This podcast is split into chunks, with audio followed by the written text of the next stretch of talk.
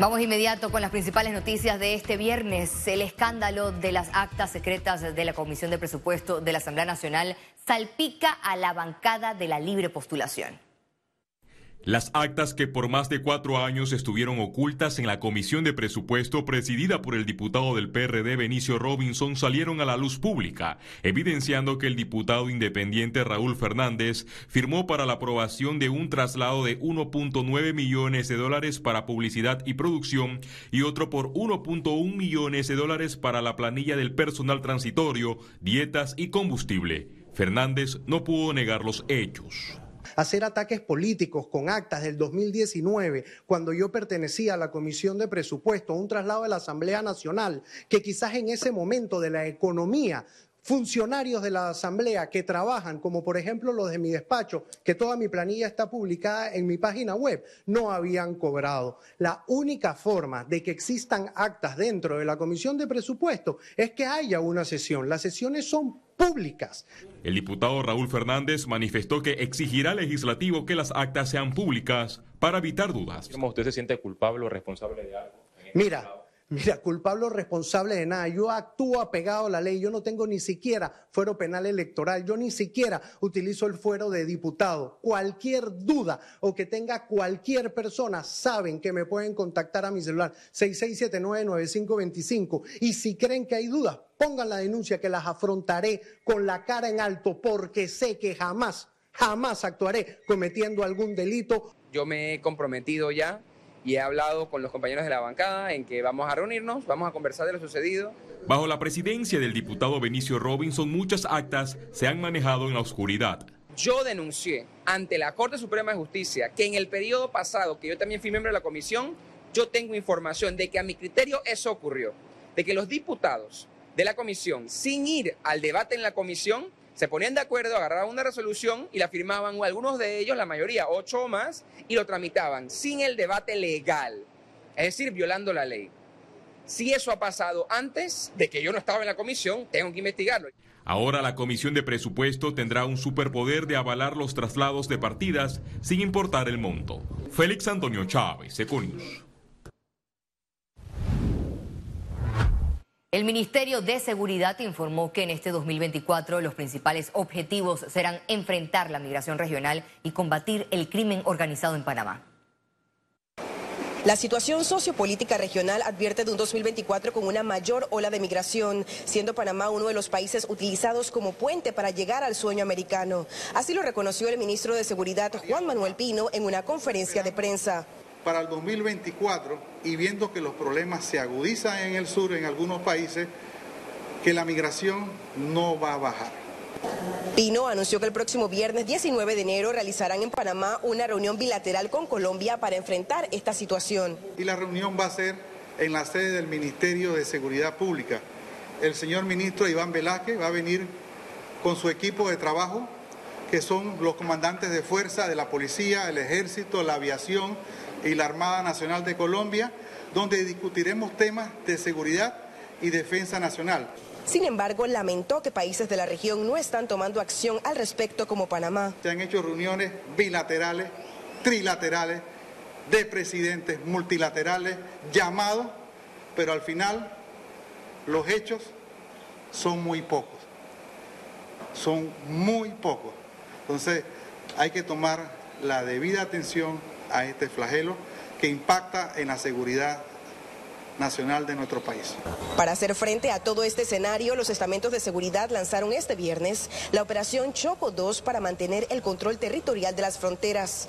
En 2023, 520.085 migrantes pasaron por Darién. El costo en el 2023 fue un costo arriba de los 70 millones de dólares de manera interinstitucional. Panamá se ha tomado esto como un tema de Estado y esto también tiene que ser visto como una inversión para la protección de nuestro país del crimen organizado y para la atención humanitaria de estas personas. Extiende por seis meses más hasta, desde el 6 de enero hasta el mes de julio, ocho helicópteros modelos Biturbino.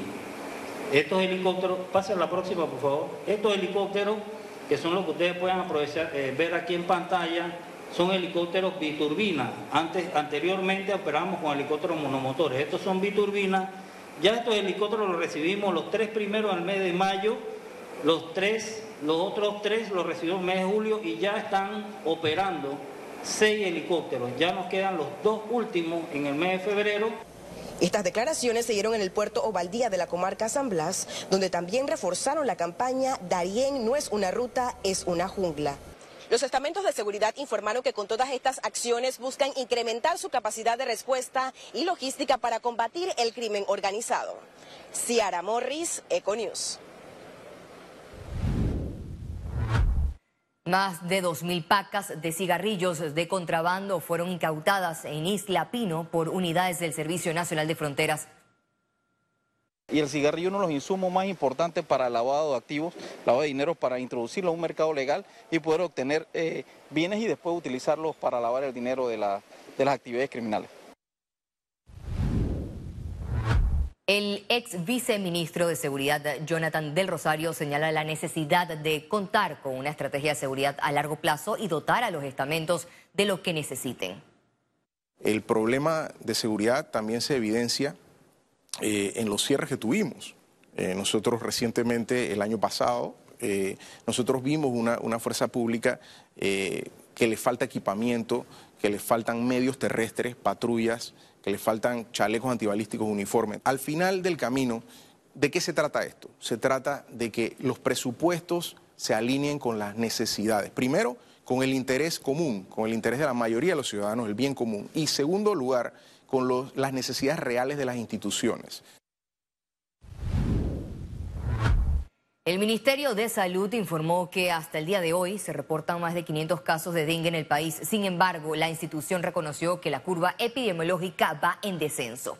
Este viernes la institución realizó un operativo de fumigación en el corregimiento de las Mañanitas, uno de los que presentó más casos en el año. En la jornada estuvo presente el titular de la cartera, quien habló sobre la cantidad de casos que se registran en el país. Dentro de esos 500, lógicamente, hay algunos casos de arrastre que vienen del año pasado y que se han hecho el diagnóstico este año. Y el último reporte que se nos dio es que la curva viene bajando, lo que quiere decir que el equipo de control de vectores ha estado trabajando eh, fuertemente. El Instituto de Meteorología e Hidrología de Panamá emitió un aviso de vigilancia por sensación térmica elevada desde este viernes 12 de enero hasta las 11 y 59 de la noche del 17 de enero del 2024.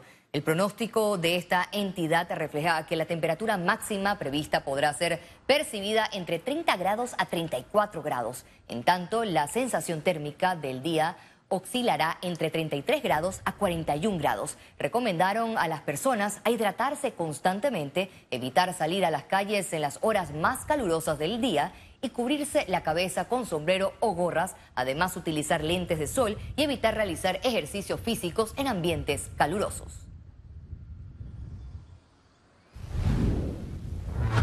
La ex vicepresidente y ex canciller de Panamá, Isabel San Malo, será la jefa de la misión electoral de la Organización de Estados Americanos que observará las elecciones de este año en El Salvador. Así lo informó el secretario general de la OEA. Economía. A menos de seis meses de finalizar su gestión, el gobierno del presidente Laurentino Cortizo mantiene una deuda millonaria hacia el sector empresarial del país. La ausencia de una inyección económica que los proveedores necesitan para ponerse al día con sus compromisos bancarios genera preocupación para la Cámara de Comercio, Industrias y Agricultura de Panamá, quien reconoce que la administración actual adeuda más de 1.700 millones de dólares. En este momento parece que ha aumentado. Eh, tenemos una situación que se está atendiendo con los subsidios eh, que tuvieron unos montos, que tienen unos montos importantes. Tenemos unos montos importantes en el subsidio del interés preferencial, del gas. Este, en términos del vale digital y de la beca digital, eh, nos mantenemos en constante comunicación con la Administración para reducir al máximo la deuda que se tiene con los proveedores, pero igual sigue siendo un reto. La Cámara Panameña de la Construcción también se sumó a la preocupación por falta de pagos. Esto es muy dinámico. Nosotros en el mes de marzo pasado hablamos de 300 millones de dólares. Hoy en día eh, esta cifra, como te digo, se ha pagado un gran porcentaje pero mes a mes eh, estos contratistas del Estado vienen generando nuevas cuentas y podríamos estar hablando de cifras arriba de los 200 o 300 millones de dólares. El presidente de la Unión Nacional de Pequeñas y Medianas Empresas, Franklin Martínez, manifestó que este escenario de deuda es una carga reflejada en las dos últimas administraciones presidenciales. Donde más de 1.700 millones de dólares no llegan al bolsillo de las empresas. Las empresas invierten, las empresas brindan los servicios y las empresas entonces caen en quiebra. ¿Y por qué quiebran? Porque los fondos que están destinados al sustento, al manejo diario, entonces cae en deuda. Al inicio de su mandato, el presidente Laurentino Cortizo cuestionó al exgobernante Juan Carlos Varela por dejar una deuda a proveedores que superó los 2 mil millones de dólares. Félix Antonio Chávez, Econius. Más de 8.000 personas nacionales y extranjeras visitaron la Feria de las Flores y del Café en Boquete, provincia de Chiriquí, en el día de su inauguración. Este evento ferial cuenta con 23 jardines, 12 maceteros y 4 jardines verticales. La versión número 51 de la Feria de las Flores y del Café se realizará hasta el 21 de enero y contará con actividades folclóricas y otros atractivos. Y al regreso, internacionales.